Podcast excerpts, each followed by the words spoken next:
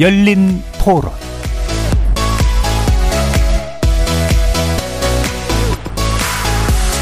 안녕하십니까. KBS 열린 토론 정준희입니다.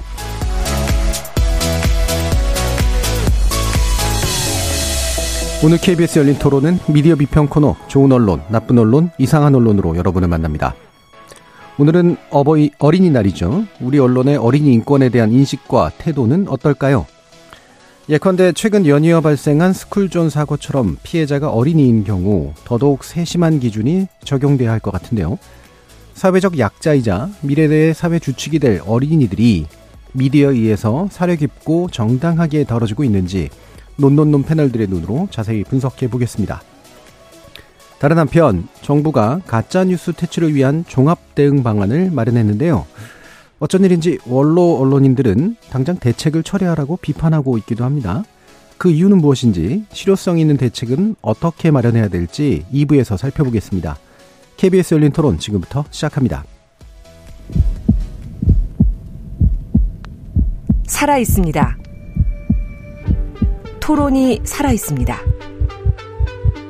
살아있는 토론, KBS 열린 토론.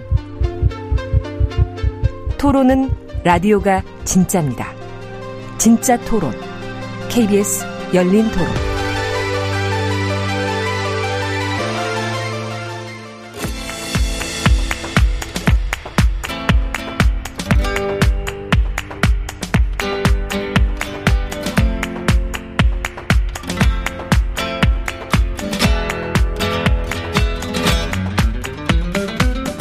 좋은 언론, 나쁜 언론, 이상한 언론?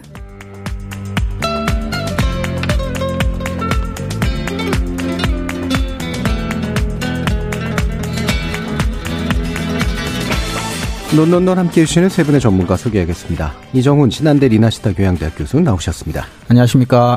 미디어 정책 전문가 정미정 박사 함께 하셨습니다. 안녕하세요. 민동기 미디어 전문기자 자리하셨습니다. 안녕하십니까. 문자로 참여하실 분은 샵 9730으로 의견 남겨주십시오. 단문은 50원, 장문은 100원의 정보 이용료가 붙습니다. KBS 모바일 콩과 유튜브를 통해서도 무료로 참여하실 수 있습니다. KBS 일라디오의 모든 프로그램은 유튜브를 통해서도 함께 하실 수 있습니다. 여러분의 많은 관심 부탁드리겠습니다. 자, 아, 오늘 어린이날 맞아서 어, 언론이 어린이 관련 보도를 어떻게 하고 있는지 구체적으로 살펴보는 시간 마련을 했는데요. 민동기 기자님께서 이렇게 달력 에 맞춰가지고 하는 거 싫다. 그랬는데 오늘은 그래도 좀 필요하지 않겠습니까? 아, 그래서 좀 많이 찾아봤는데요. 예. 예전부터 어린이날 관련 보도를 예. 별로 안 좋아했습니다. 음. 제가 이제 현직에 있을 때도 그렇고요. 어, 패턴들이 좀 있거든요. 음. 가장 많이 보이는 패턴이 이를테면 뭐 어린이날 요즘 뭐 고가의 선물이 오고 간다. 고가. 음. 예. 그러니까 어린이의 이 고가 선물 때문에 이 등골 휜다. 부모님들 음. 등골이 휜다. 예. 그러면서 이제 특정 브랜드 이런 게 나오고 이제 이런 기사들이 많았는데 또 논논논을 위해서 좀 검색을 해봤거든요. 음. 아니나 다를까 그런 기사들이 좀 예, 적지 않았습니다. 일부 언론 같은 경우에는 비판을 하는 내용임에도 불구하고 음. 어, 그 고가의 브랜드가 어떤 브랜드인지 음. 이렇게 이미지까지 이렇게 하면서 아 정말 명품 브랜드더라고요 예, 보니까 예, 이제 그런 기사들이 많이 보였거든요. 예. 저는 불필요한 기사라고 생각을 하고요. 예. 어, 좀이 캘린더주의라고 제가 이, 이름을 붙이긴 했는데 음. 그러니까 굳이 그런 기사를 우리가 언론들이 많이 양산할 필요는 저는 없다고 보거든요. 예. 근데 참 오늘도 많이 검색이 되더라. 예. 예, 이런 말씀을 음. 드리고 싶습니다. 일단 그러면 사실 그 고가 뭐 저도 많이 보긴 했는데 그 비판의 정확한 요지는 뭔가요? 그러니까 이렇게, 이렇게 하지 말자는 그런 취지인 것 같아요. 기사를 보면. 예. 그 그런데- 그런 선물 주지 말자. 그러니까 그 그런 선물을 주지 말자가 아니라 예. 이, 이 어린이날을 맞아서 어린이날에도 불구하고 예. 요즘은 이제 그 같은 반에서 어떤 친구가 이를테면 뭐 고가의 그런 선물을 음. 받았지 않습니까? 그러면 이제 그게 다른 반 이제 다른 친구들한테까지 영향을 미치게 되고 예. 이것 때문에 이제 에, 어머니들이라든가 아버지들 그러니까 부모님들이 상당히 고민이 깊다 뭐 이런 취지예요. 예. 근데 이제 다른 쪽 기사를 보면은 어린이날인데 또 뭐 호텔의 어떤 그런 네. 그런 호캉스 같은 뷔페 이런 아, 게 뷔페. 음. 뭐 하여튼 뭐 몇, 몇십만 원이다. 예. 그러니까 한 끼 먹는데 음. 뭐 그런 것들 기사도 있거든요. 음. 그래서 뭐 그런데도 못 가겠다 이런 기사가 있는데 어린이날을 말해서 호텔 뷔페 가는 이런 가, 가정이 퍼센테이지로 따지면 몇 퍼센트나 될까 뭐 예. 이런 생각도 들거든요. 음. 근데 그런 기사가 생각보다 많이 보도가 되고 있습니다. 음. 네. 그러니까 위화감을 조성하는 걸 짚는데 스스로가 위화감을 조성하는. 그런 음. 셈이죠. 예. 의도를 했든 하지 않았든 음. 결과적으로. 광고 효과도 발생하겠네요. 사실 뭐 맞습니다. 부대적으로 그런 면도 네. 있겠죠. 예. 그렇죠. 예. 그래서 저는 제가 이제 뭔가 모 요지는 모호한 것 같다. 음. 왜 네. 그런 걸 하는지는. 그렇죠. 예. 자 그러면 어, 오늘 찾아오신 나쁜 보도는 어떤 건가요? 이게 약간 좀 생뚱맞은 기사인데요. 예. 어, 이데일리가 어제 5월 4일자로 보도한 기사인데 제목이 어린이날 치킨 못 먹어요 이렇게 음. 직접 인용을 하고 있고요. 호우의 배민 라이더 파업까지 이런 제목의 기사입니다. 예. 근데 제가 이 기사를 나쁜 보도로 가져오긴 했는데 기사 내용은요.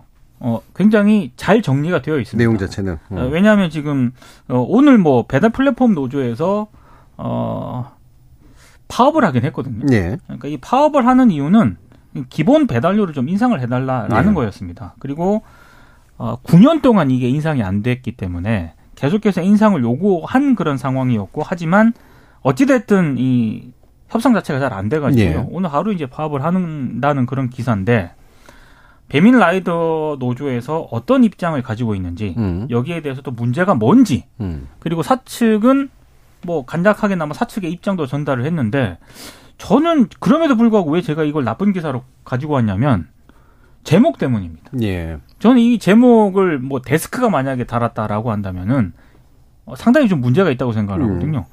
일단 첫 번째는 어린이날은 치킨 먹는 날이 아니고요. 음, 예. 예. 굳이 배민 라이더 파업에 어린이날 치킨 못 먹는다는 제목을 가져와서 음. 마치 어린이날에 상당히 배민 라이더 노조들이 조합원들이 피해를 입히는 것처럼 이- 예. 이, 제목이 이렇게 뽑혀져 있거든요. 음. 그러니까 전혀 다른 사안을 갖다가 한 제목에다가 이렇게 가지고 와서 굉장히 부정적인 어떤 이미지를 양산을 한 게 뭘까? 음. 이 범- 어떤 의도성이 있다라고 생각을 하는데 사실 기사 내용을 보면은 또 그런 내용도 없거든요. 예. 그러니까 이건 이 제목을 뽑은 사람의 시각이 굉장히 편협적인 시각이 반영이 많이 반영이 돼 있는 예. 그런 기사라고 생각을 해서 가져왔습니다. 근데 첫 문장은 그렇긴 해요. 집중 호우에 라이더 파업 등으로 어린이날 배달 대란이 일어날 전망이다. 이첫 음. 문장이 음. 좀 문제가 있는 문장이죠. 예. 왜냐하면 오늘 이 배달 라이더들의 파업 기사를 쭉 검색을 해보면 음. 어, 대란이 안 일어났거든요. 음. 실제로 대란이 안 일어났다는 기사가 많이 검색이 되고 예, 있습니다. 예, 예. 왜냐하면 이 배달 라이더들은 특정 업체에 소속된 게 아니라 여러 군데 이렇게 파- 예, 그렇죠. 네. 이 배달을 하지 않습니까? 음. 그래서 뭐 어, 시민들 입장에서도 다른 플랫폼 업체를 이용을 하면 되는 상황이거든요. 예, 예. 이게 문제의 핵심은 어, 왜 이들이 파업을 하는가? 음. 어떤 문제가 있었는가? 왜 기본료가 9년째 동결이 된 상태였는가? 그리고 지역에 따라서도 어, 기본 수수료가 또 다르다고 해요. 그러니까 그건 왜 다른가? 이런 문제점들에 대해서 오히려 짚어야 될 사안이지. 음. 이, 이 사안 자체를 어린이날과 연결을 시켜서 접근할 사안은 절대 아니었는데도 불구하고 제목에 상당히 좀 생뚱맞은 제목을 달았다라는 예. 게 저희 생각입니다. 예. 그러면 이 그 배달 플랫폼 노동조합이 어린이날 하루에 요 하루만 집단 파업을 하기로 했던 건가요? 네, 음. 부분적인.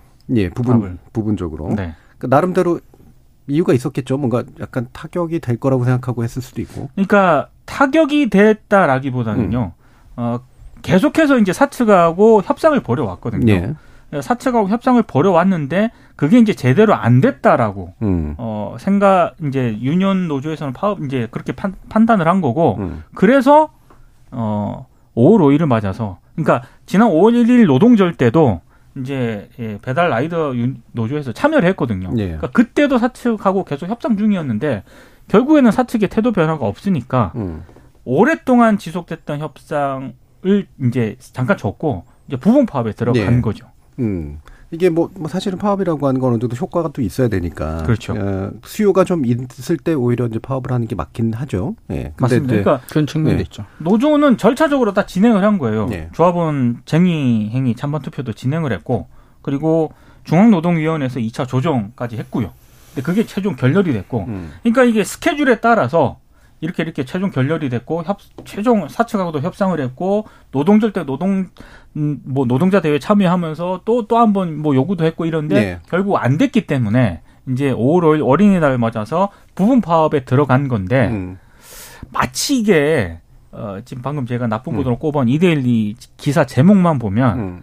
어린이 날을 마치 겨냥을 해서 예, 예. 이렇게 한 것처럼 돼 있는데 그거는 정확하지는 않은 예. 사실입니다. 음, 그러면 굳이 말하면 덜 나빠졌으려면 저는 한 두 가지 방향이 필요했다고 생각이 드는데 목적이 이제 필요했죠. 하나는 파업이 왜 일어나는지를 설명하는 게 이제 목적이었다면 그렇죠. 이제 그거에 충실하면 되는 거고 네. 날짜하고는 그 무관하게 또는 다른 방식으로 이룰 수는 있죠. 이제 혹시라도 어린이날에 아이들 치킨을 사주고 싶은데 배달 플랫폼을 이용하셔야 되면 이 부분은 좀 유의하십시오라는 약간의 정보 뭐 이런 거를 주는 뭐 네. 우회할 수 있는 방법도 있고 그러니까 근데 그런 걸 얘기해 주는 것도 한 가지 방법일 수 있고 네. 예 뭐 둘 중에 어느 한자 쪽이었으면은 뭐큰 문제는 없었을 것 같은데 근데 뭐 이게 부분 파업 돌입했다는 걸 잘 모르시는 분들도 많으실 거예요. 예. 왜냐하면 이게 요- 요즘 워낙 배달 플랫폼 업체들이 뭐 한 군데가 아니라 여러 군데가 아 있기 그렇죠 때문에 예, 대안도 많으니까 대안도 많기 때문에요. 이제, 이제 문제는 이제 제가 봤을 때 굳이 이거를 어, 어린이날과 연결시켜서 굳이 음. 기사를 쓰고자 했다라고 한다면은 왜 어린이날에도 불구하고 이, 이 배달 라이더 유- 노조에서 부분 파업을 했을까? 예 기본료가 계속 인상이 안 된 거고요. 음. 그리고 지역에 따라 그것도 다른 거고. 그리고 어 흔히 말해서 이제 배달료가 기본료가 인상이 되면은 어 이게 이제 시민들 입장에서 가격이 인상되는 것처럼 음. 많은 분들이 그렇게 생각을 하시는데 그건 아니다라는 겁니다. 왜냐하면 어, 기본적으로 배달 라이더들이 가져가는 그 액수는 고정이 돼 있는 상황이고요. 어, 이익이 많이 난데도 불구하고 그걸 업체가 많이 가져간다는 거거든요. 음. 플랫폼 업체에서. 그러니까 그런 부분들에 대해서 기사는 잘 설명을 하고 있습니다. 예, 예. 많은 언론에서.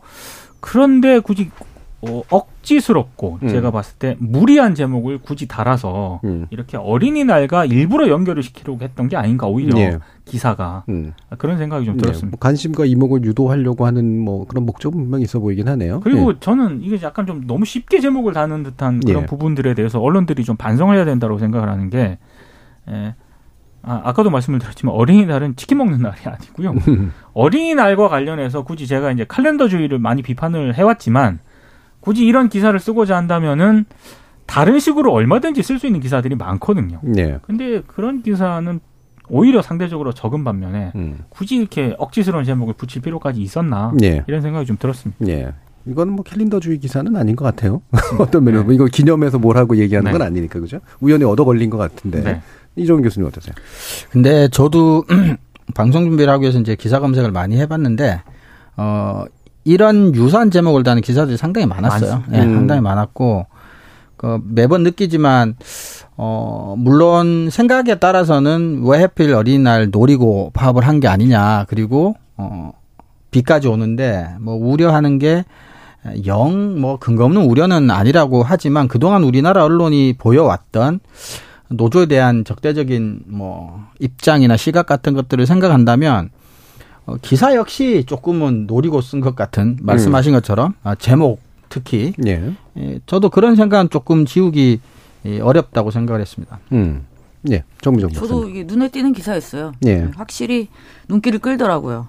그래서 읽어봤는데 저는 이 기사가 지금 특히 이번 이데일리 기사 같은 경우에 좀 그러니까 충분히 정보를 그러니까 음 노조의 주장도 많이 다루었고 사측의 주장도 많이 다루긴 했는데 제가 느낄 때는 가독성이 상당히 떨어지거든요. 음. 뭔가 복잡하게 얘기를 하고 있어요. 사실 간단한 문제일 수도 있는데 예. 그리고 제가 여기서 또 주목한 거는 그거예요. 비록 뭐 제목이 가장 나쁘긴 하지만 그 결국은 강조한 건 민주 노동조합 총연맹 서비스 연맹 배달 플랫폼 노동조합이라는 거죠. 이게 계속 반복되고 있고 그러니까 민주 노총의 일부 조합 그, 그 하위 배달 플랫폼 노동조합이 에, 이렇게 부정적인 행위를 하고 있다라는 것을 부각시키려는 취지에서 작성된 기사다라는 음. 것이 저의 생각입니다. 저, 저는 이 기사를 보면서 그런 느낌을 많이 받았어요. 음. 중간에 정보를 이쪽 저쪽 얘기를 다 한 것 같지만 정말 집중해서 읽지 않는다면 도대체 무슨 소리를 하는지 잘 알 수 없는 음. 예, 이해하기가 좀 힘든 너무 복잡하게 이렇게 써놨기 때문에 이런 기사들은 보통 읽다가 말거든요 많은 사람들이 그러면 인상에 남는 거는 결국 제목과 리듬과 민주노총이에요 예. 그래서 저는 이거는 상당히 의도적으로 작성한 기사다라는 생각이 들고 이것을 받아 쓴 수많은 언론사들이 아까 이걸 받아 썼는지 모르겠지만 이것을 다룬 수많은 언론사들이 똑같이 어떤 그런 부정적인 목적에 의해서 썼을 수도 있고 그 다음에는 그냥 뭐 뉴스가 된다고 생각해서 또 썼을 수도 있겠죠. 음. 하지만 그 모든 것이 굉장히 노조에 대한 비판 지점을 강화시키는데 기여를 했을 거다라고 생각합니다. 예. 뭐 일단은 그 이게 사실은 이제 이슈가 두 개가 좀 섞이긴 했는데 이제 노동에 대한 어떤 시각에 관련된 문제와 이제 어린이에 관련된 이제 문제 이 두 가지가 요 이슈 안에서 좀 섞이긴 했습니다만 어 굳이 말하면 이제 이런 거죠. 어 이 어린이날에 관련된 뭐 행사라든가 어린이날 취지라든가 이런 거하고는 전혀 무관한 보도인데 왜 굳이 어린이날을 엮어서 이제 어 약간 노동에 대해서 안 좋은 시간까지 그렇죠. 포함했을까? 네. 어, 굳이 이럴 필요는 없었을 것 같은데 네. 이런 쪽이 이제 아마 그 나쁜 포인트로서 지적을 주고 계신 것 같네요. 그러니까 기사 내용만 좀 놓고 음. 보면 우리 언론이 노동에 대한 시각이 대체적으로 저는 부정적이라고 생각을 네. 하거든요. 그러니까 그런 점을 감안을 했을 때 기사가 갖추고 있는 형식은 그거를 고려했을 때는 어 그래도 양쪽의 입장을 좀. 균형이 됐고. 정보량 자체는 네, 꽤 많이 라고. 생각을 했는데 네. 제목은 여전히 음. 어, 좀 거칠게 얘기하면 반노동의 어떤 그런 시각이 좀 여전히 좀 제목에 담겨져 네. 있다. 그리고 네. 그거를 어린이날을 굳이 끌어서 굳이 끌어다. 강- 강화했다. 음. 최근에 이제 민주노총에 대한 여러 가지 이슈들이 있고 어 부정적인 뭐 흐름들 정부와 뭐 대책 지점에 있는 그런 측면들이 있을 때 예를 들어 이제 데스크가 제목 이렇게 뽑았다면 그뭐 언론 용어로 흔히 말하는 야마 그러니까 보도의 방향성 어디로 끌고 갈지 저 뭐 기사 내용과 상관없이 네. 그렇게 좀 귀에 걸리지 않았을까. 예. 그래서 제목을 이렇게 뽑았고 사실 말씀하셨지만 내용은 보면 그래도 우리나라가 노조 파업에 대해서 쓴 기사 중에는 그래도 네. 나름대로는 조금 중립적으로 음. 쓴 기사인데도 불구하고 제목을 우리가 흔히 말하는 야마를 뽑아서 아 노조 파업 이쪽으로 가져가야 되겠어라는 형태로 예. 제목을 뽑은 게 아닌가 예. 그런 생각도 드네요. 예. 야마라는 발언이 흔히 말하는 건 아니니까요. 예. 언론계에서 쓰는 약간의 비속어적 용어죠. 용어죠. 예. 그래서 요 요지나 핵심을 가리키는 이제 그런 말이긴 하고요. 자, 그러면 실제로 오늘 이제 우리 어린이날 보도에 관련된 게 이제 어린이날 보도거나 또는 어린이 인권에 관련된 보도거나 특히나 이제 최근에 스쿨존 사건 같은 것들이 있어서 이런 보도들이 어땠는지를 좀 살펴보는 내용으로 좀 이동을 해보도록 하죠. 이상한 보도 쪽으로 해서 한번 말씀 주실까요, 이종훈 교수님? 아, 그 이상한 보도를 찾으려고 어, 상당히 애를 많이 썼는데 어, 너무 그만그만한 기사들이 많다 보니까 뭐 이상한 보도를 찾기도 어렵더라고요. 그래서 이 기사 제가 갖고 온 기사는 뭐 다른 의미로 이상한 기사인데 우리가 그동안 이상한 보도를 선정할 때 가졌던 기준과는 다른 차원의 이상한 기사를 결국은 억지로 가져오기 위해서 가져왔다고 이제 자백을 하겠습니다만 더 팩트의 4월 30일자 기사인데요. 제목이 음주하면 운전 못해. 김기현 음주운전 방지 방치 법안 내일 발의란 제목입니다. 방지 장치 법안. 방지 방치 법안입니다. 아, 그래요? 그게 이상한 포인트입니다. 예. 아, 예. 장치가 아니고 오타가 아니고 오타인 셈이죠. 근데 지금 아. 4월 30일인데 오늘까지도 수정을 안 하고 있습니다.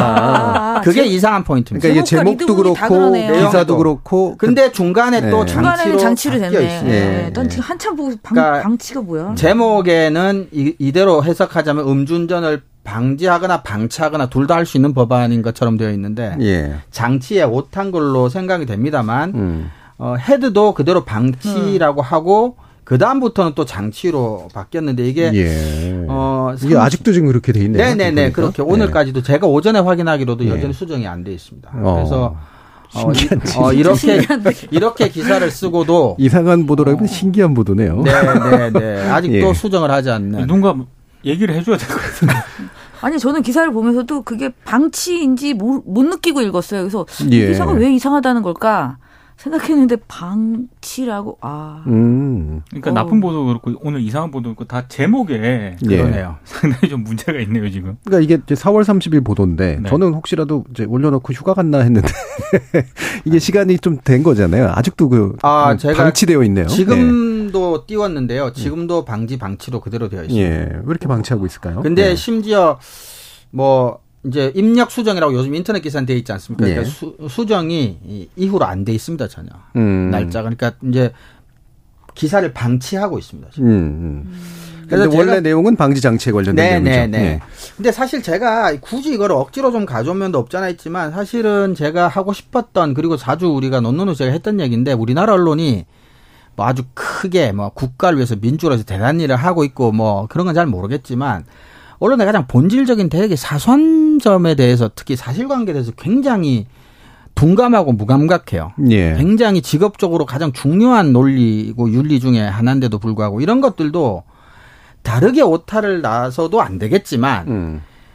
뭘 하나가 틀려서 완전히 반대말이 돼버리잖아요. 그치. 예, 음주운전을 방치하는 것과 방지하는 것은 정말 다른 얘기인데 그러고도 아무리 일손이 부족해도 그렇지 지금 거의 일주일이 다 돼 가는데도 어, 여전히 수정을 하고 있지 않다는 점 음. 이런 점이 저는 우리나라 언론의 한 부정적인 특성을 보여주는 것 같아서 음. 어, 한번 가지고 와봤습니다. 예. 예전에 분향소 기사 예, 분, 아, 네. 예. 비슷하네요. 분양소. 양소와 네, 분양소. 양소로 네, 네, 또 그렇죠. 계속 분향소로 썼다 분향소로 썼다가 막 이랬었잖아요. 한 예, 기사 예. 내에서도 음. 이것도 지금 아 참. 예. 그러니까 이게 이제 그 내용적으로는 좀 어때요, 그러면? 좀- 내용은 단순하게 에, 김기현 의원이 이제 발의를 했다는 것에 대한 일반적인 그냥 보도자료 예. 기사인데 사실은 내용도 이게 엄청나게 많이 또 보도됐잖아요. 예, 다른 언론사의 보도에 음. 비하면 조금 부실한 면도 없지 않아 있지만 내용 자체는 뭐 크게 문제가 있지는 않습니다. 그냥 보도자료 기자 저기 의원실에서 보낸 보도자료를 그대로 그냥 옮긴 평범한 음. 예. 기사인데 어 이렇게 이제 뭐 이상한 제목을 붙여놓고도 신기하게 이상하게 수정하지 않는 점을 좀 언급을 하고 예. 싶어서 예. 제가 굳이 좀 연결하자면 아까 이제 피디님이 올려주신 거 보니까 김기현 대표의 사진도 마련이 돼 있더라고요. 네, 보니까 있죠. 운정석이 앉는 사진이라든가. 부는 사진이라든가. 시연하는 장면이 사진이 있습니다. 네. 네. 물론 이제 지금 집권 여당의 이제 대표니까 어느 정도 이제 주목받을 필요는 있는 거고 실제로 그 법안을 발의했으면 일반 의원이 발의한 거와는 굉장히 다른 무게감이 좀 있는 거니까 그렇죠. 실현 가능성이 높은 건 사실인데 이거는 그냥 보도자료 의원실에서 낸 보도자료를 뭐 좋은 의미로 이제 알려주는 걸 넘어서서 살짝 홍보성이 있네요 보니까 좀 그런 감도 없지 않아 있죠. 예 예. 이걸 굳이 쫓아가서 사진을 엄청 찍고 만- 미디어 이벤트를 만든 거잖아요. 그렇죠. 만들어서 하는 것에 치중하다 보니 제가 볼 때는 어, 이래줄 걸 해줬다라고 생각하고 예, 내용엔 별로 신경을 안 썼다. 아니 그래도 아니 뭐 어떤 의도가 됐든 간에 예. 저건 조금 이, 지금 이상한 보도로 이, 이 교수님이 가져오긴 했지만 해서는 안 될 실수인 거죠. 그러니까요. 저거는. 예. 예. 그러니까 매우- 이거는 사실은 대표에게도 사실 별로 안 좋은 일이고요. 그쵸. 홍보가 네. 망쳐버린 거잖아요. 네. 사실 어떤 의미에서는. 아니, 데스킹을 안 하는 예. 건안 한다고 쳐도 한 번 다시 읽어보지도 않는 그러니까 걸까요? 자기 기사를 안 읽어보나? 그러니까 이게 어. 가능한 일인가요? 어. 그래서 제가 여러 가지로 제가 아까도 초, 초반에 말씀드렸지만 여러 가지 다른 이유로 굉장히 이상하거나 신기한 기사라는 점이죠. 네. 이게 이제 그리고 또 사실 스쿠존에 관련했거나 또 음주운전에 관련된 거는 우리 사회의 민감성이 엄청나게 높아지고 있어서 네. 사실 이 법안은 뭐 어떤 식으로든 이제 수용될 거라는 생각은 드는데 변형은 될 수 있어도 근데 이제 그런 어, 뭐랄까 뭐 의도 자체를 되게 좀좀 웃기게 만들어 버리는 그러니까요. 저도 안타까운 게. 네. 방금 말씀하셨지만 홍보를 하고자 했더라도 홍보마저도 이상해진 게 전체적으로 이 사안 자체를 너무 희화화 시켜 버렸어요. 실수가. 네, 네. 예. 방지를 방치하겠다고 해버림으로써 그러니까 단순 오타치고는 너무나 상황이 좀 어, 예. 우스워진. 예. 그럼 이게 이제 제- 물론 이제 짐작을 얘기해야 되는 상황이긴 합니다만 이거를 이제 알게 되면 기자나 데스크 당사자는 어떤 느낌이 들까가 저는 일단 궁금하고 왜냐면 이제 이게 민감성에 관련된 부분이니까 저 같으면 너무 창피할 것 같거든요. 네, 네. 근데 어 실제로 요즘 기자들이나 아니면 언론사들 잘 안 그러나 이런 생각도 좀 들어서 근데 저는 최대한 빨리 음. 인지를 하게 되면 예 최대한 빨리 고칩니다. 그렇겠죠. 근데 예. 안 고치고 있다는 거는 예, 인지가 아직 안 됐다라고 음. 밖에 판단이 안 되는 거죠. 음. 그러니까 이 기사의 생산이 주체가 자기다라는 인식이 굉장히 떨어지는 증거인 것 같아요. 네. 예. 내가 생산한 기사다라는 생각이 들면 당연히 읽어보고 반응도 보고 이제 이러려고 할 텐데 사후 검증이 전혀 없었다는 얘기잖아요. 그렇죠. 자기 기사도 안 읽어봤다는 얘기니까. 또는 음. 뭐 얼마나 바쁜지 얼마나 기자 수가 적은지 모르겠지만 기사를 작성해서 송고하는 과정이 굉장히 뭐 순식간에 이루어지고 최소한의 퇴고 정도도 예. 하지 않는다라는 거죠. 음. 뭐 정정 말씀 하실 얘기 있으세요? 아니요, 예. 없습니다. 그럼 아예 이제 스쿨존 관련된 그 기타 보도들이 경향이 좀 있었을 텐데 이 네. 교수님 찾아보시면서 어떻게 뭐 보시나요? 저 크게 한 두 가지 정도 제가 언급을 네. 하고 싶은데요. 첫 번째는 우리가 이따가 혹시 살펴보게 될지도 모르는 이제 시사인의 변진경 기자 표현에 따르면 이제 유족을 앞세운 우는 기사라고 표현을 하던데 예. 이렇게 지나치게 감정적으로 호소하는 기사들이 많았습니다. 그러니까 스쿨존 아. 문제에 집중을 하더라도 네네. 예. 그러니까 자식 잃은 부모의 슬픔이나 예.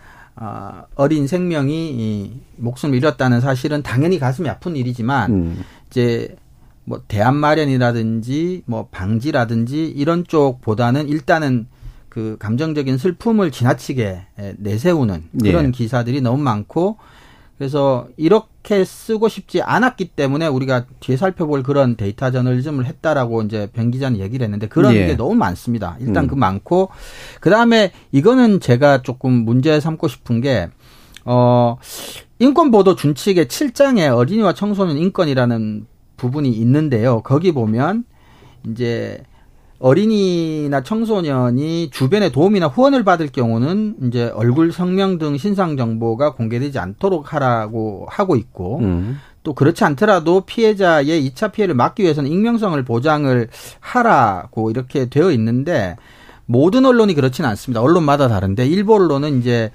그 피해 어린이의 실명을 공개를 한 경우가 있던데 실명 공개를 하는 것이 좋고 안 좋고를 떠나서 굳이 실명을 언급할 이유는 전혀 없어 예, 보이거든요. 기사를 작성하면서 실명이 없어서 기사가 안 되는 일은 없, 음. 전혀 없는데 굳이 저는 실명을 공개할 필요가 있는지에 대해서는 근데 저는 가명도 적절하지 않은 것 같아요. 네. 가명으로 하는 것도 실명이 아니라는 걸로만 면죄부를 줄 수 있다고 생각하지는 않거든요. 그러니까 그렇죠. 이름을 안 붙이면 되는데 그러니까요, 굳이 제 자꾸. 이름을 붙이려고 하니까 가명이 또 유명해지잖아요. 그렇죠. 어. 그러면 피해자 유족들은 그 가명을 들었을 때 모를까요? 음. 알죠. 그건 예. 저는 2차 가해라고 생각합니다. 그럼요. 음. 그러니까 이게 이제 그 지나치게 감정적으로 호소하는 것과 이게 연결이 되는 부분들이 있더라고요. 기사 속에 이제 실명을 거- 어, 언급하면서 유족의 슬픔 이런 것들을 이제 좀 강조를 한그 자체가 나쁘다기보다는 이제 그것에 멈춘다는 거죠. 예. 어, 그것에 멈춘다는 게 먼저고 두 번째는 이제 우리 아까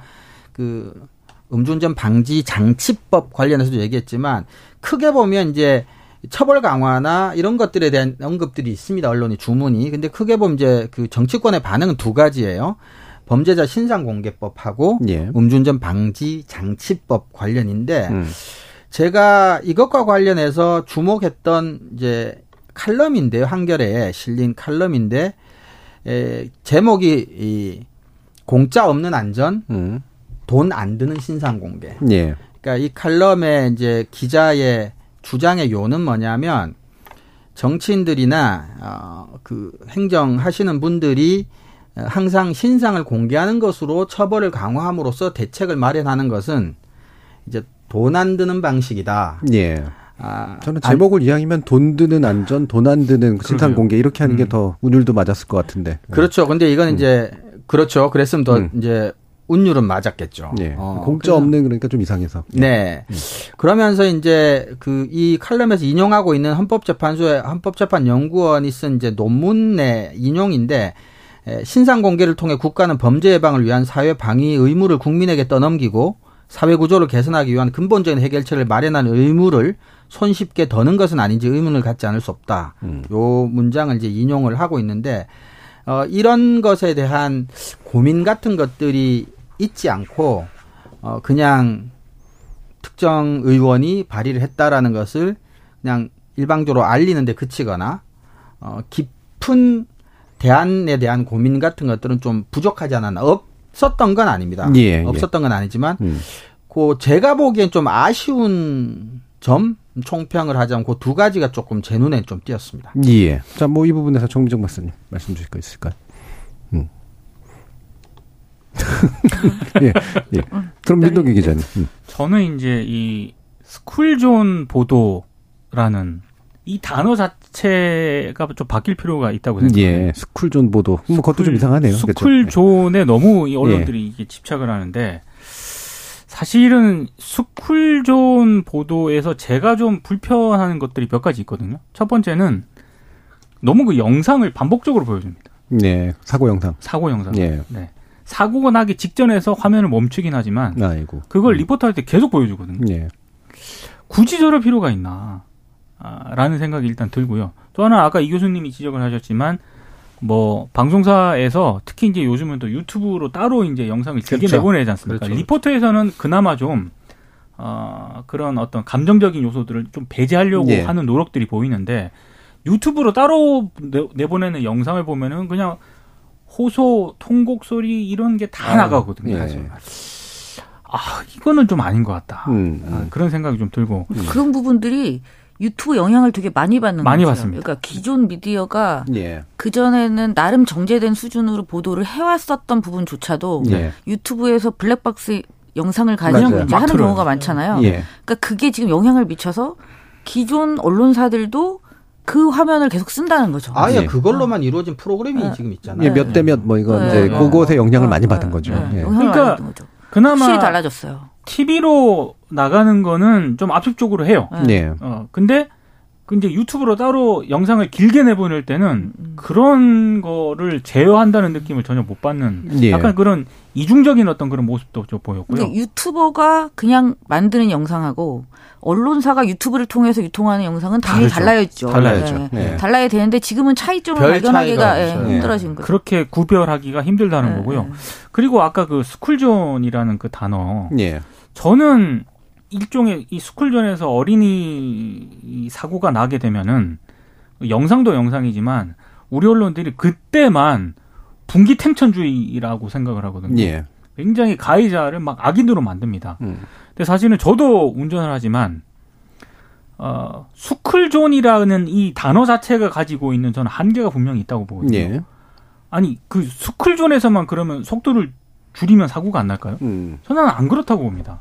그러니까 스쿨존 이외의 영역에서도요 제한 속도가 분명히 있는 것이고 그리고 요즘 이 운전하고 보시면 아시겠지만 예전에 제한 속도가 시내에서는 50km였거든요. 예.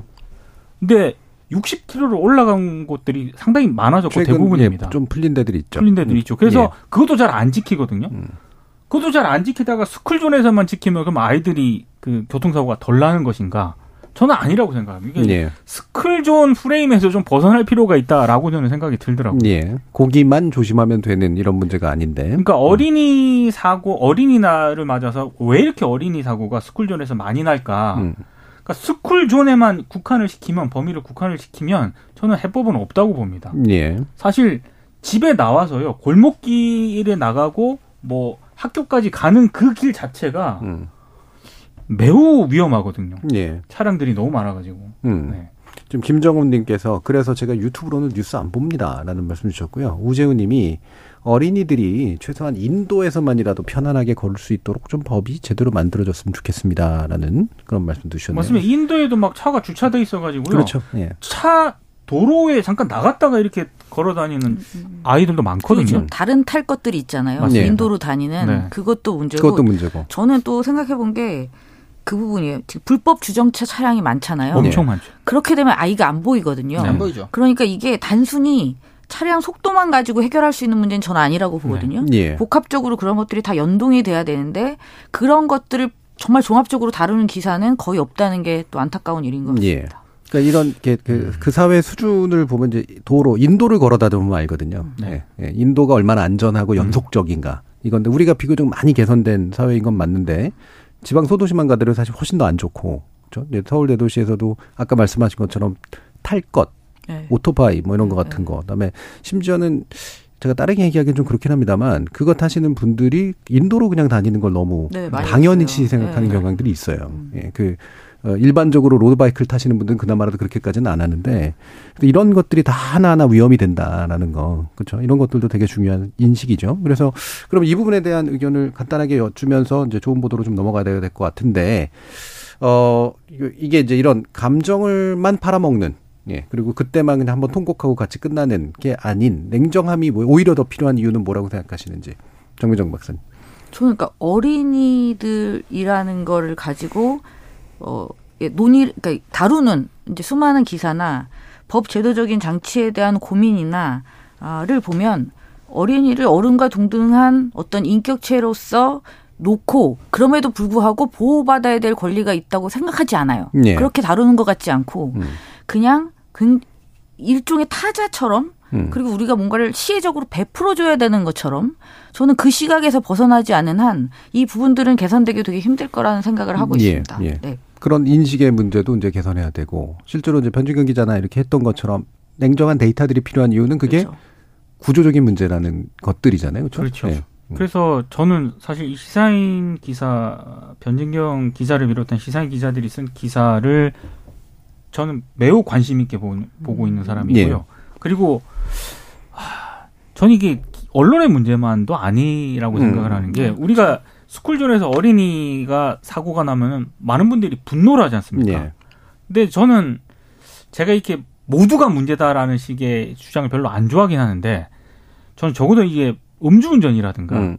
이 스쿨존 음. 제가 이 단어를 별로 안 좋아하긴 합니다. 음. 스쿨존에서 발생하는 어린이 사고에 이 사람들이 바라보는 이중적인 시선이 분명히 있다고 봅니다. 예. 제가 일상적으로 운전하고 다닐 때 30km를 저는 지키거든요. 음. 그렇게 빵빵거립니다. 네. 그렇죠. 예. 네. 그 정말 위협 운전을 하는 분들도 여러 음. 계시거든요.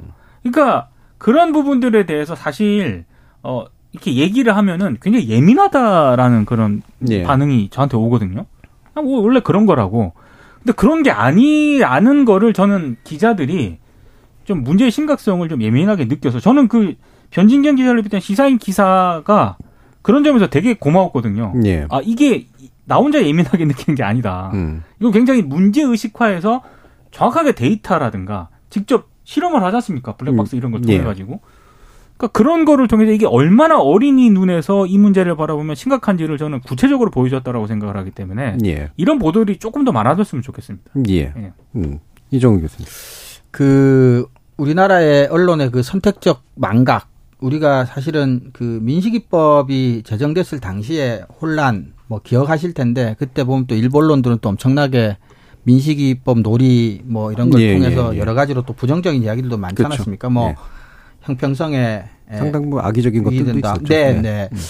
근데 우리가 사실은 이런 정서적인 거, 감정적인 거에서 머무르게 제가 좀 불만이 가지고 이런 겁니다. 사실은 민식이법이 어, 처벌의 형평성 문제보다는 오히려 더 중요한 것은 뭐냐면 거기에 보면은 스쿨존 내에 안전 펜스나 신호등, 과속 방지 스터커 같은 안전 시설 설치는 오히려 권고 사항으로 되어 있어요. 음, 예. 그래서 오히려 이런 것들을 의무 사항으로 바꾸는 뭐 이런 음. 쪽의 거에 더 오히려 민식이법을 비판하려면 초점을 좀 맞춰서 예. 사실 말씀대로 하셨지만 인도에서만이라도 안전하게 걸어가기 위해서는 아이들의 눈높이에 맞는 안전 장치들이 굉장히 많이 필요합니다, 사실. 예. 근데 그런 것들이 지금은 권고 사항에 그쳐 있기 때문에 예를 들어 투자할 의무는 아직까지는 없는 거죠. 예. 그러니까 이런 부분들에 좀 그래서 실효적이고 실질적인 이야기들을 좀 장기적으로 가져가는 음. 그런 좀 여론을 형성하는데 좀 언론이 기여할 필요가 있지 않나. 그리고 시사인과 같은 그런 장기적인 게 아니더라도 4월 28일자 경향신문에 나간 이제 뉴스 레터긴 한데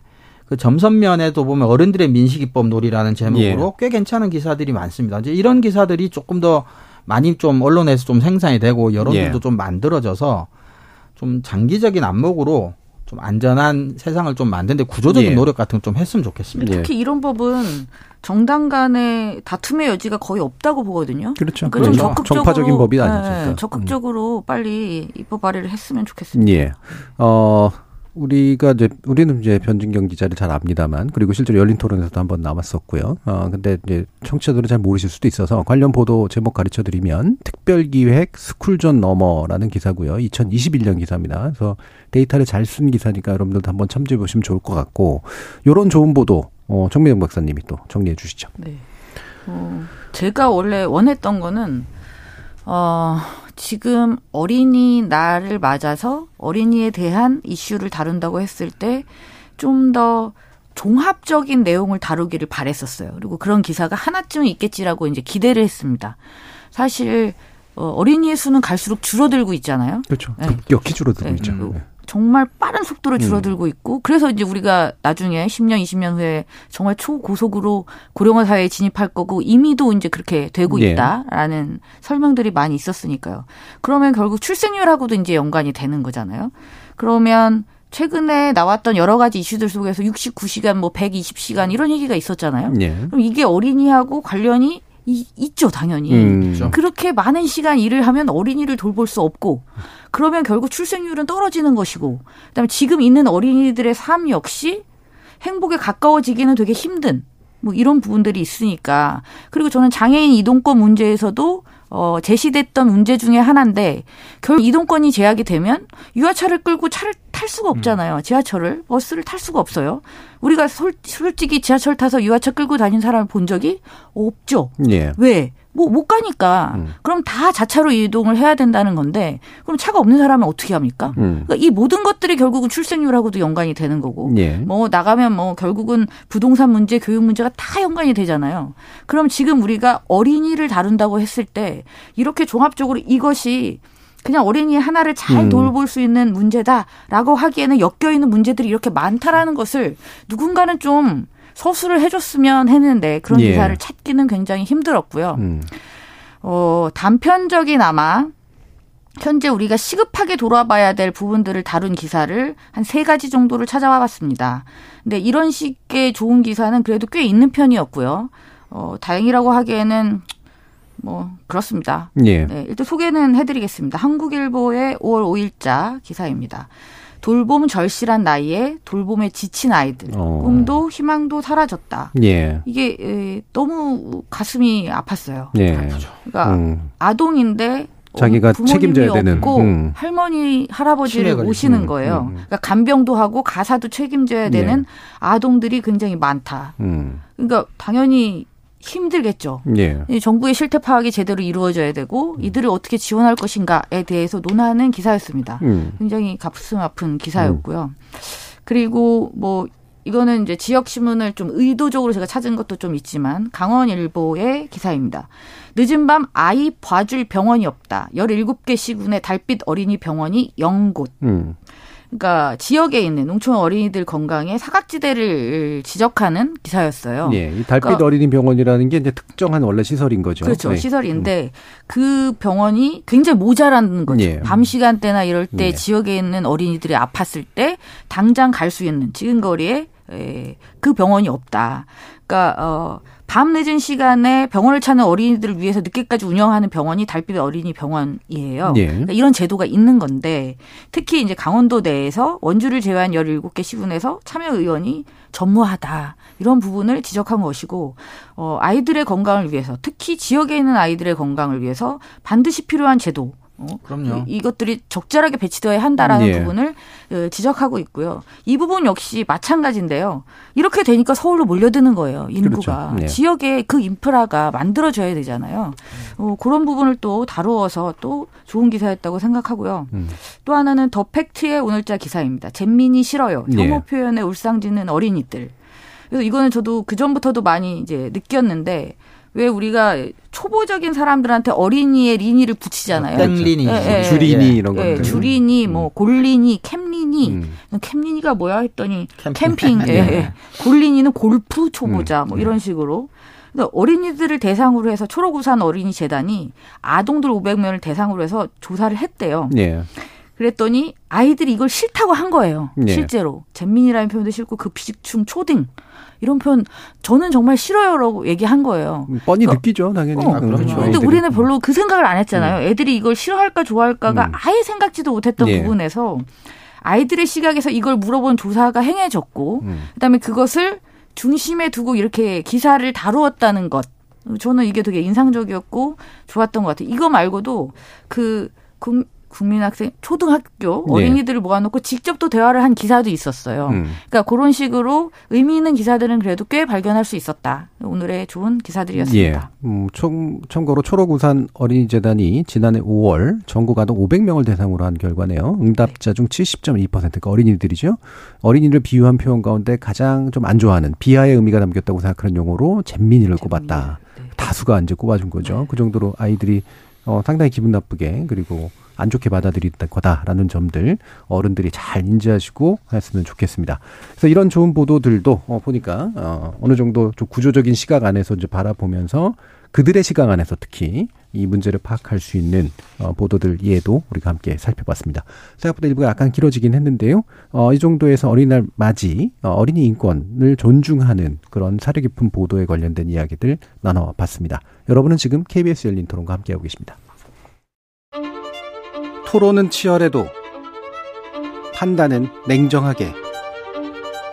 복잡한 세상을 바꾸는 첫 걸음은 의외로 단순할지도 모릅니다. 평일 저녁 7시 20분. 당신을 바꾸는 질문.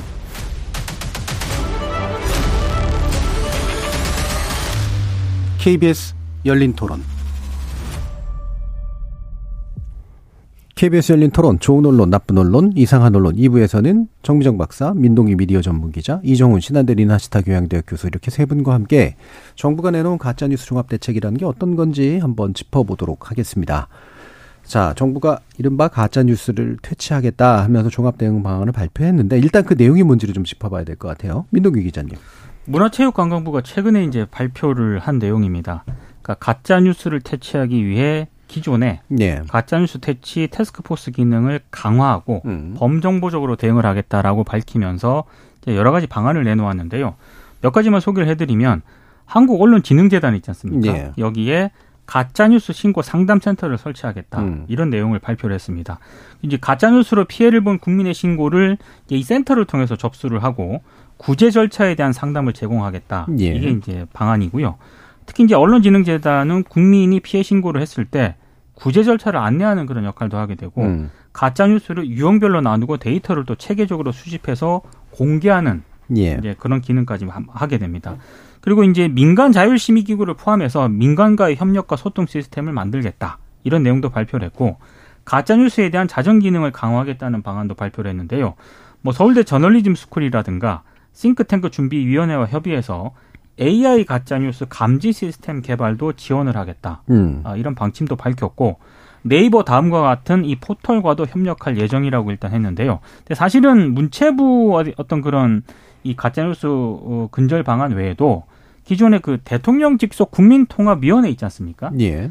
이 산하에 팬덤과 민주주의 특별위원회가 있거든요. 예, 예, 있죠. 이 위원회에서도 가짜뉴스 대응 방안을 발표를 한 적이 있습니다. 이때 어떤 내용을 발표를 했냐면 가짜뉴스 피해 구제 원스톱 대응 포털을 구축을 하겠다. 음. 그리고 개인 유튜버 등 이른바 그 미디어 플랫폼 사용자 있지 않습니까?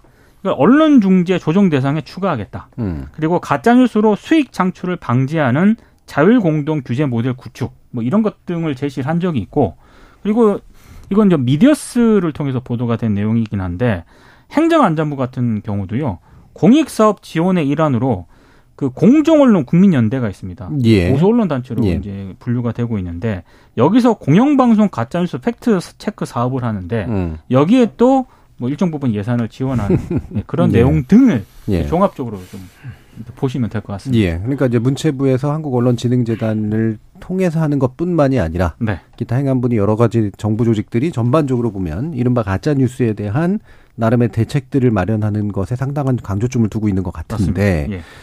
아, 이 가짜 뉴스라는 말 자체가 사실 이쪽 저희 쪽 전문가들은 상당히 피하는 용어라서 이게 너무나 오염된 용어래 가지고 아무나 막 사용하는 용어니까 이건 좀 정교하게 사용하려고 노력은 하고 있는데 일단은 요 부분에 대한 정의부터 좀 하고 실제로 이 대책이 거기에 부응하는지 한번 보도록 하죠. 정정 박사님 이게 어뭐 기존의 판례라든가 아니면 또 전문적 영역에서 어떻게 좀 제대로 좀 정의를 해야 된다라고 보시는지. 그 전에 좀 한 가지만 예. 좀 말씀을 드리고 음. 싶은데요. 지금 정부가 이제 가짜 뉴스에 대한 종합적인 대응을 추진한다고 하잖아요. 예. 이 기시감이 들잖아요. 그렇죠. 가짜 뉴스를 어떤 식으로 통제하고 규제하겠다라는 거는 지난 정부도 출범하고 해- 나서 바로 얘기했던 게 이런 부분들이었어요. 그렇죠. 박근혜 정부 때도 예, 그랬고. 박근혜 정부 때도 그랬고 문재인 정부 때도 그랬고 예. 그다음에 지금도 똑같은 행위를 하고 있어요. 예. 그 저는 또 고민이 되는 게 물론 이제 가짜 뉴스에 대한 이야기를 우리가 좀 이따 해야 되겠지만 실제로 언론으로 인해서 피해를 받은 것에 대한 우리가 그 얘기를 했었잖아요. 그게 예. 언론중재법이었어요. 그렇죠. 그 중- 중재법 개정안. 네, 음. 개정안을 음. 이렇게 내놓고 그걸 가지고 우리가 논의를 되게 많이 했었는데 예. 그때는 언론 탄압이라면서요. 예. 그러더니 지금은 다시 굉장히 유사한 내용의 음. 유사한 내용을 이렇게 하고 있고 이미 지난 정부에서 이런 것들을 그래도 해결해 보겠다고 해서 시청자미디어재단 산하의 팩트체크 센터를 신설하고 그다음에 민간에 그걸 위탁 운영을 해서 진행을 하고 있었어요. 예. 물론 이제 가짜 뉴스를 때려잡는다기보다는 팩트 체크를 강화하는 방향으로 그렇죠. 예. 좀 긍정적인 방향으로 어 방향 그러니까 각을 잡고 그렇게 하고 있었는데 이번 정부 들어서면서 그 모든 것을 또 다 비판적인 시각으로 바라봤었잖아요. 예산을 싹 없앴죠. 어, 어. 예. 그러면서 뭐 그렇게 부정적으로 음. 했는데 지금 와서 다시 그것을 다시 또 구축하겠다. 저는 이렇게 왔다 갔다 하는 것에 대해서 일단 동의할 수가 없고 예.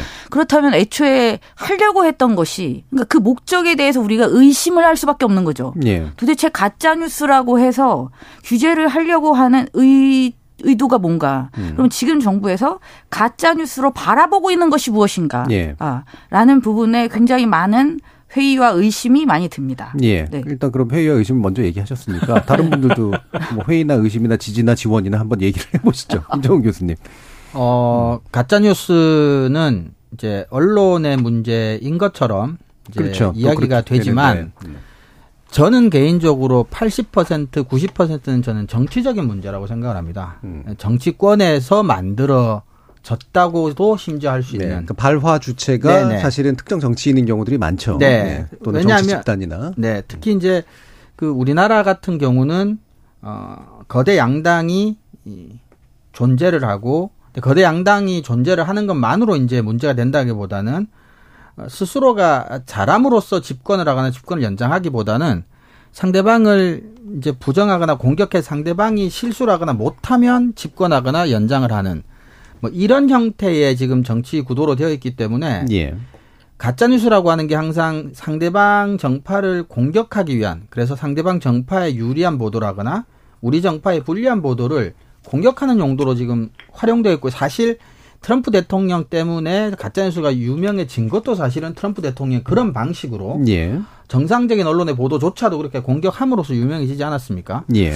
지금과 같은 정치 구도, 그러니까 부정 경쟁 중심의 정치 구도가 개선되지 않는다면 예. 그 어떤 방식의 해결책을 갖고 오더라도 가짜 뉴스는 해결될 수가 없는 게 그쪽에서 계속 가짜 뉴스라고 지정을 해주면 음. 일단은 가짜 뉴스가 되는 것처럼 되어 버리니까요. 음. 그래서 저는 어 언론 쪽에 대한 대책밖에 지금은 없는데 그거는 뭐 그것대로 뭐 나중에 평가를 따로 하더라도 지금과 같은 정치 문화, 정치 구도 어, 이런 것들이 전혀 개선되지 않는다면 저는 가짜 뉴스는 뭐 일도 해결할 수 없다고 생각합니다. 예. 민동기 기자님. 저는 일단 가짜뉴스라는 단어를 별로 안 좋아하고요. 예. 그러니까 가짜뉴스라고 그러니까 페이크 뉴스라는 이제 단어가 하면서 가짜뉴스라는 게 사실상 이제 일반 명사처럼 이제 예. 돼 버렸는데 저는 그냥 구분을 좀 했으면 좋겠어요. 예. 오보. 음. 어. 명확하게 사실과 다른 보도는 오보. 그 오보에 대해서 정정을 하고 이런 부분이 필요한 거지. 예. 가짜뉴스의 정의를 내리려면은 제가 봤을 때 아마 이 정준 교수님도 계시고 박사님도 계시고 음. 이 교수님도 계시겠지만 이거 정의 좀 못 못 내릴 것 같다는 생각이 들거든요. 예. 통상적으로는 세 가지 요소를 일단은 시청 청취자분들은 생각하시면 될 것 같아요. 하나는 뉴스의 형태를 띠고 있다. 그래서 가짜 뉴스라는 이름이 생각보다 빨리 사라지지 않는 거예요. 그렇죠. 뉴- 뉴스의 외형을 띠고 있다는 것 때문에 그래서 뉴스란 말 안 써야 된다는 네, 거죠. 그렇죠. 맞습니다. 그래서 허위 네. 조작 정보, 학계에서 허위 예. 정보 또는 허위 조작 정보라는 표현을 이제 선호하는 예. 편이고요. 악의적으로 거짓을 그렇죠. 유포하거나 생산하는 그렇죠. 행위 이렇게 되는 거죠. 그건 뉴스로 저는 정의하면 안 된다고 그렇죠. 보죠. 예. 그래서 두 번째 요소가 이제 말씀하신 허위성, 세 번째가 제일 중요한 이제 의도성, 음. 악이라고 하는. 그래서 저는 언론의 잘못된 보도는 오보. 예. 예, 그 오보에 그렇죠. 대해서 정정하고 뭐 배상이라든가 이런 책임이 있다면 쳐야 되는 거고요. 그렇죠. 피해 구제를 해야 되는 맞습니다. 거고. 예. 그렇게 정리를 하면 그 되고 오보는 뉴스이긴 한 거죠. 뉴스죠. 그렇죠. 네. 그래서 오보와 허위 정보, 소위 말하는 가짜 뉴스의 가장 큰 차이는 이제 의도성이죠. 네. 음. 오보는 그리고 의도가 없었던 거고. 흔히 지금 통용되는 가짜 뉴스라는 이 단어는 그냥 허위 정보라고 그렇죠. 저는 허위 정보. 된다라고 뉴스가 봅니다. 아니죠. 예. 일단. 그래서 그걸 좀 구분을 했으면 좋겠다라는 생각이 예. 들고요. 또 하나는 가짜 뉴스가 됐든 뭐가 됐든 간에 이거를 판단하는 주체가 저는 정부가 되면 안 된다라고 그렇죠. 예, 예. 예. 그럼 검열이 되는 거니까요. 그러니까 예. 이게. 정부가 그걸 하겠다라고 하는 것에 대해서는 굉장히 경계를 해야 된다라고 생각을 하고 예. 이또 하나는 아, 이게 구분이 굉장히 모호한데 아까 제가 얘기했던 그 대통령 직후산다 팬덤 특이 있지 않습니까? 예. 거기서 가짜뉴스 사례를 몇 가지 언급을 했는데 그 중에 하나가 이제 후쿠시마 오염수 방류를 사례로 든 적이 있거든요. 예. 그러니까 이 자체가 논란을 불러일으킬 수밖에 없는 사안입니다. 그러니까 예. 이런 부분들에 대해서는 아 저는 좀 아니라고 생각을 합니다. 그래서 예. 어찌 됐든 지금 정부가 적극적으로 가짜뉴스 대응책을 마련하는 이 자체가 예. 저는 적절하지 않다. 음. 예. 음. 지금 우재우님께서 가짜 뉴스는 남 탓하는 기성 기득권의 도구라고 생각합니다라는 의견 주셨고요. 8호 이사님이 근데 어쨌든 가짜 뉴스가 문제인 건 사실 아닌가요? 라는 말씀 주셨는데 문제죠. 근데 가짜 뉴스가 뭐냐를 이제 정의를 그렇죠. 하는 게 그래서 더 중요하다고 얘기를 하는 거고 가짜 뉴스라는 말 자체가 오인될 수 있는 게 이게 다 언론의 문제인 것처럼만 얘기된다는 네, 거잖아요. 그래서 언론이 문제인 거는 언론이 오보를 실수로 오보를 한 경우는 정정하면 되고 네. 의도적으로 허위인 줄 알면서도 퍼뜨렸으면 그건 이미 명예훼손에 의해서 처벌받습니다. 예, 그래서 그런 부분을 이제 예. 언론중재법 개정안을 통해서 보완을 하려 했었던 건데 그게 이제 시도가 무산이 된 예. 거고. 그래서 이제 언론이 만약에 그와 같은 무책임한 행동을 하면 그 피해에 대해서 배- 세 배상을 배까지도 하도록. 배상할 수 있도록 맞습니다. 하자라는 게 이제 지난번에 추진됐던 법안인데 그것도 그 판단은 법에서 내리는 거니까 법원에서 네. 그러니까 정부가 내리는 게 아니잖아요. 예. 법에 근거해서 사법부가 내리도록 하도록 했는데 그때는 언론 탄압이라 했다는 거죠. 맞습니다. 그래서 지금의 이제 가짜 뉴스라는 걸 다 일부는 언론의 문제인 경우도 있고, 근데 상당수는 아까 이종훈 교수님도 얘기했던 것처럼 그- 그걸 얘기하는 주체가 정치인인 경우도 많고 일반인인 경우도 많고 그걸 퍼뜨리는 주체도 사실은 언론이 아닌 경우도 되게 많고 그래서 이거를 그럼 어떻게 대응할 건데 그래서 이런 허위 의도적으로 허위를 조작해낸 정보 뉴스 외에 뉴스를 포함한 이런 것들은 어떻게 대응해야 되는 건데라는 게 이제 핵심적인 질문인 거죠.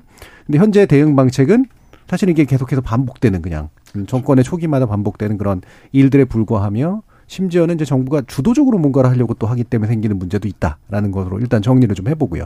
자 그러면 기존 판례나 이런 것들은 어떤 것들이 좀 있나요, 정정 네, 박사님? 이번에 이 인상적이었던 그 판결이 있었죠. 예, 어, 극우 성향 기독교 단체로 알려져 있는 에스더 기도 운동에 예, 음.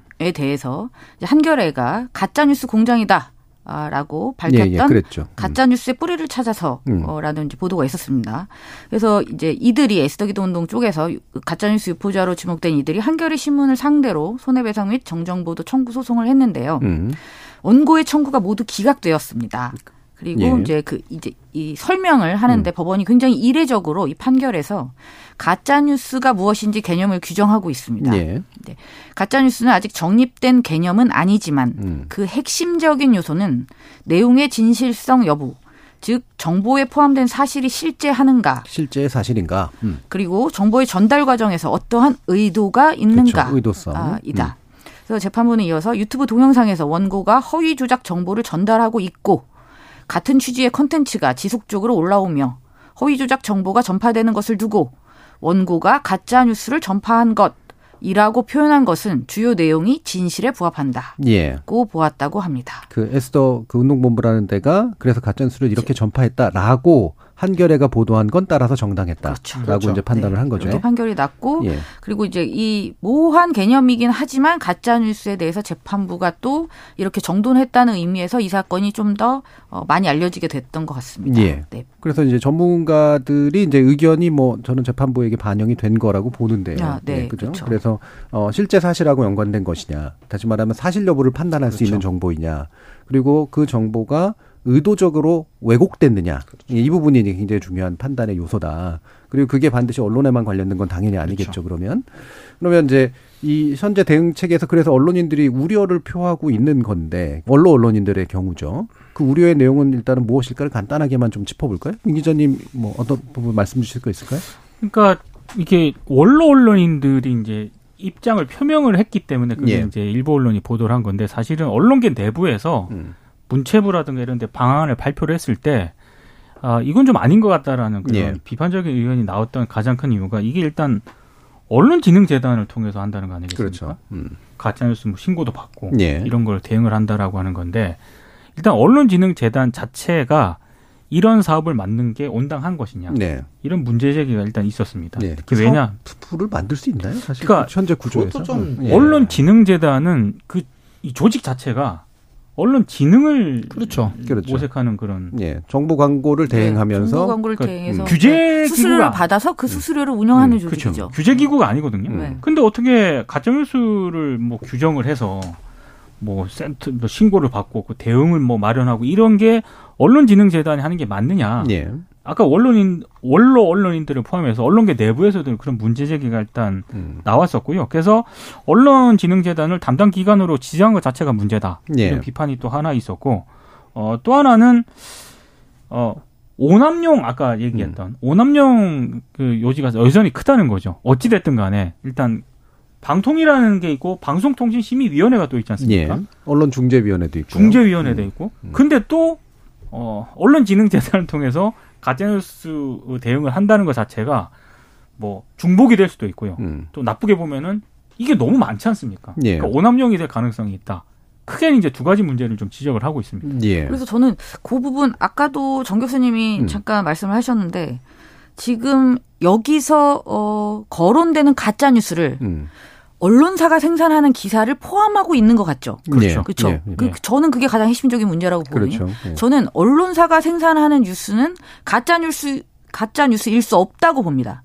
나쁜 뉴스일 수 있고 오보일 수는 있지만 음. 가짜 뉴스라고 할 수는 없죠. 그러니까- 허위 조작 정보는 아니잖아. 뉴스니까 이거는. 예. 근데 허- 허위 조작 정보 안에 포함시킬 수도 있죠. 이게. 아, 뭐, 그, 예. 뭐 그럴 수도. 굳이 근데 분리해서 대응할 수 있건데 음. 분리해서 대응이 필요한 부분은 언론은 이미 이제 그런 식의 심의기구나 이제 그 중재기구가 있으니까 거기서 그냥 맡으면 되는 거니까 그렇죠. 이미 네. 맡아지고 있고. 그러니까 예. 원로 언론인들이 그런 의도로 반대하고 있는지까지는 잘 모르겠지만 제가 보기에 가장 큰 문제는 이게 정부나 정부의 영향력 하에 있는 공공기관이 맡아버리면 언론이 해야 될 가장 중요한 기능이 이제 권력 감시 기능 같은 것들이 일종의 사전 경고 같은 기능이 있거든요. 그래서 예. 정보가 100% 확실하지 않은 상황에서도 음. 중대성이나 위험성 있는 경우는 언론이 경고 메시지를 국민들에게 보내주는 역할을 해야 되는데 예. 이런 식이 되면 아, 이제 정부가 악의를 가지면 음. 그런 것들을 일일이 다 허위 정보라는 식으로 공격을 할 때 사실은 조금이라도 뭐 사실관계에서 맞지 않는 게 있으면 다 코에 걸고 귀에 걸면 코걸이 귀걸이가 될 수 있다는 점. 예. 그래서 언론의 민주주의에서 중요한 기능이 상당 부분 위축될 수 있다는 게 가장 심각한 음. 이제 이런 방식으로 갔을 때는 문제고요. 예. 그래서 우리가 이제 사법부의 판단을 맡기는 형태가 그나마 가장 언론의 표현의 자유를 위축시키지 않는 범위 안에서 가장 합헌적인 방법이죠. 네, 수용자들의 어떤 피해 구제라고 했는데 그거는 지난 정부에서 이제 처참히 이제 예, 무산이 되고 말았기 때문에 저는 그나마 사법부에 맡기는 게 지금도 차라리 저는 확- 확실히 정부가 하는 것보다는 예. 낫다고 생각합니다. 예. 지금 유튜브에서 나그네 님이 그럼에도 불구하고 언론이라고 할 수 없는 존재들이 존재하는 건 사실이잖아요. 라는 말씀을 주셨는데 뭐 10분 동의하고요. 근데 이제 여러분들이 오해하시면 안 되는 게 언론이라고 하는 건 우리나라는 이제 민주적 체제, 자유민주적 체제를 가지고 있는 헌법 구조를 가지고 있잖아요. 그렇기 때문에 언론은 사전에 검열을 하거나 어, 너는 언론이고 너는 언론이 아니야라고 정부가 판단하면 안 됩니다. 그게 언론 아, 자유의 큰일 침해예요. 나죠. 예. 큰일 나죠. 언론은 그냥 요건만 갖추면 등록할 수 있는 그렇죠. 거고 그 언론의 행위에 대해서 언론이 책임을 져야 되는 거죠. 그렇죠. 근데 그 책임을 지는 방식이 언론중재위원회나 사법부에 의한 판결에 의해서 예를 들면 배상을 많이 하라라든가 이런 식으로 해서 그 언론이 사라질 수도 있죠. 그러면 그래서 그렇죠. 이제 예, 예년에 언론중재법 개정을 통해서 언론으로서 행위라고 볼 수 없는 것들을 하는 반복적으로 하는 그런 언론들은 존립할 수 없는 정도의 배액 배상을 하도록 하자라는 얘기를 이제 했던 거기도 하시고요. 하고요. 저는 이 시점에서 또 그 생각이 나는데 하, 사실 이거는 가짜 뉴스는 개념 정의도 안 되고 지금 이거를 논의하는 것도 복잡하잖아요. 굉장히 여러 가지 문제가 섞여 있고 정말 심플하고 독자들에게 정말 많은 피해를 입히고 있는 게 있잖아요. 예. 기사용 광고. 그런 거 있죠. 저는 그런 것부터 좀 하면 안 될까요? 예. 왜 지금 다 가능한데 그러니까 이- 저는 그래서 더 이 목적을 의심하는 게 음. 나를 비판하는 것을 용납할 수 없다라고밖에는 저는 안 느껴져요. 그러니까 실제로 다수의 대중이 국민들이 피해를 받고 있는 부분에 있어서 기사형 광고 문제 그거는 공식적으로 등록돼 있는 언론사들 특히 메이저 언론사들에 의해서도 이루어지고 있는 범죄적 행위라는 거죠. 예. 그것을 잡으면서 좀 논의를 해 가면 안 될까라는 생각이 들고 음. 이거는 정치인들이 마음에 안 드는 거잖아요. 솔직히 말해서 예. 대중들이 다친다기보다는 나를 비판하는 그것에 대해서 가짜 뉴스로 매도하는 경우도 굉장히 많고 음. 그리고 지금 정부가 이것을 법으로 그다음에 공공기관을 통해서 규제하고자 하는 것도 저는 그런 목적이 굉장히 농후하다고 봅니다. 예. 그러니까 이런 걸 할 때는 그래서 이제 누가 피해를 입는가. 그렇죠. 그리고 누구의 피해를 훨씬 더 중시할 것인가. 그렇죠. 사실 이 부분이 중요하죠. 중요한 거죠. 그래서 권력자보다는 약자들의 피해, 그렇죠. 일반인들의 일반 피해. 시민들. 예, 이거를 이걸 훨씬 더 중시하도록 돼 있고 거기에 맞는 법령들이나 이런 게 필요한 거죠. 예. 근데 정 박사님 말씀처럼 언론의 이해관계, 상업적 이해관계 빼고 음. 정치권에서 불편한 거 빼고 원하는 거 조금 넣고 넣고 이러니까 뭐 남는 거는 이제 아무것도 없는 거죠. 실제로 그렇죠. 마- 정 교수님 말처럼 이제 보호받아야 될 시민들의 권리 같은 것들은 예. 다 이제 뭐 형해화되고 법도 이상하게 누더기가 되고 방침도 이제 정부가 앞서서 이렇게 하겠다고 하면 아 이건 좀 심각한 문제가 네. 생길 수도 있을 것 같아요. 가짜 뉴스 대응을 정부가 직접적으로 이렇게 하는 것은 저는 어 문제가 발생 그 언론의 오보라든가 이런 음, 거에 대한 어떤 피해 구제 방식은 기존 제도가 충분히 이전 있다고 생각을 하고요. 예. 특히 뭐 오보에 대한 대응은 굳이 뭐 직접적으로 막 소송을 하는 경우도 있지 예. 않습니까? 직접 민사 소송이나 형사 소송 형사 소송 하는 할 제기하는 수 경우도 있고. 있고. 그러니까 이게 가짜 가짜 뉴스라 아이 참 이게 헷갈리는데 음.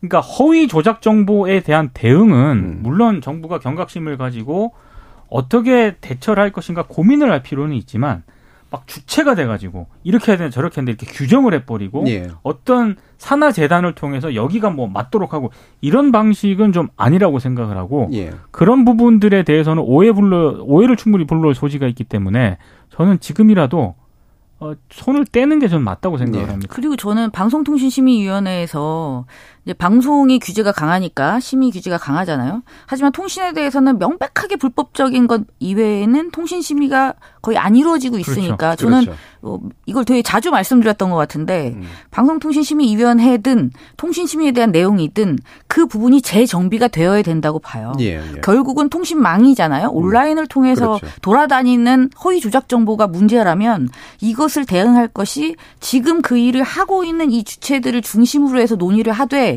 만약에 이 조직이 뭐 확대가 돼야 된다면 그런 방향으로 예. 아니면 규정이 달라져야 되면 그런 방향으로 그런 식으로 논의를 이끌어 나가는 게 맞지 갑자기 문화부가 등장하고 언론지능재단이 하, 하다가 말고 이거를 또 하고 이런 식의 논의는 저는 부적절하다고 생각합니다. 예. 그래서 이제 정부가 할 일은 직접적인 규제가 아니라 특히 언론 영역이나 이런 정보 영역은 아 이를테면 교육이라든가 뭐 여기 literacy 나온 거 이런 건 괜찮은 그렇죠. 거죠. 예, 그런 걸 하면 되는 거고. 그다음에 사법부가 잘 움직일 수 있도록 입법부가 이제 법을 만들어 주는 그렇죠. 거 이게 또 한 가지가 있고 방금 말씀하신 것처럼 방송통신심의위원회 이런 데처럼 이제 독립적 규제기관이 있으니까 독립적 규제기관이 잘 운영될 수 있도록 해주는 뭔가 어떤 장치들 이런 것들을 만들어 주면 되는 거다 네. 이렇게 정리할 수 있을 것 같은데요. 예. 그리고 기사형 광고라는 그 단어 자체도 예. 저는 앞에 기사형 빼야 된다라고 생각을 합니다. 음.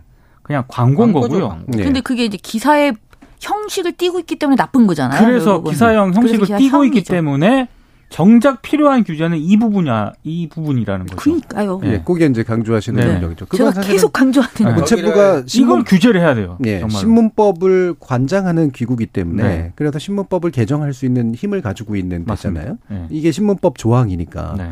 그거를 건드리면 되는데 왜 그건 안 건드리고 있지? 그러니까요. 이런 제일 많은. 피해를 양산하고 있는 건데. 음. 뭐이 교수님. 아닙니다. 음.